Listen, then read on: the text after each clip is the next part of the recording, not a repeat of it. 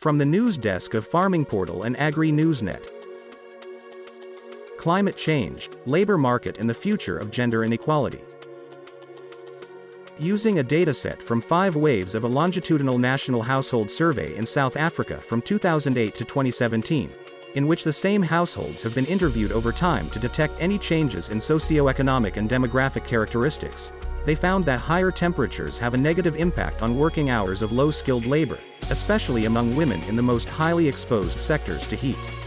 Climate change is already having a measurable impact on workers, especially those working outside.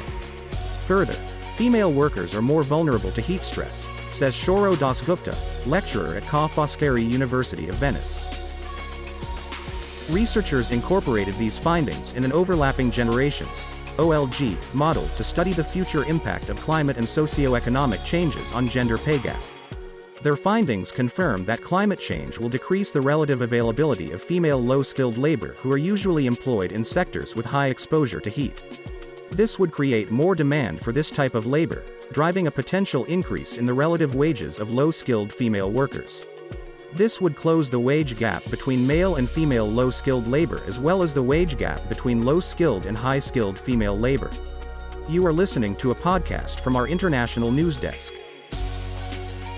Nevertheless, the authors warn that although the gender pay gap may reduce because of climate change impacts on labor supply, the overall impact of climate change on the economy remains negative considering the damages to labor availability and sectoral productivity. Indeed, their findings suggest that the total economic output per adult could shrink by up to 11% in South Africa by the end of the century under a severe climate scenario.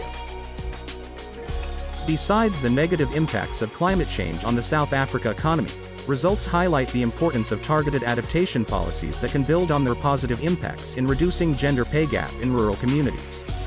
Such policies should use this opportunity to invest in women's education to empower them to take up more active roles in the policy sphere. Increasing temperatures induced by climate change will have consequences on the labor market.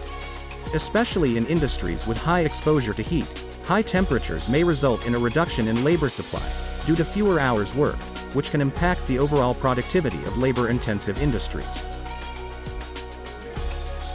This was a podcast from our international news desk in Los Angeles, California.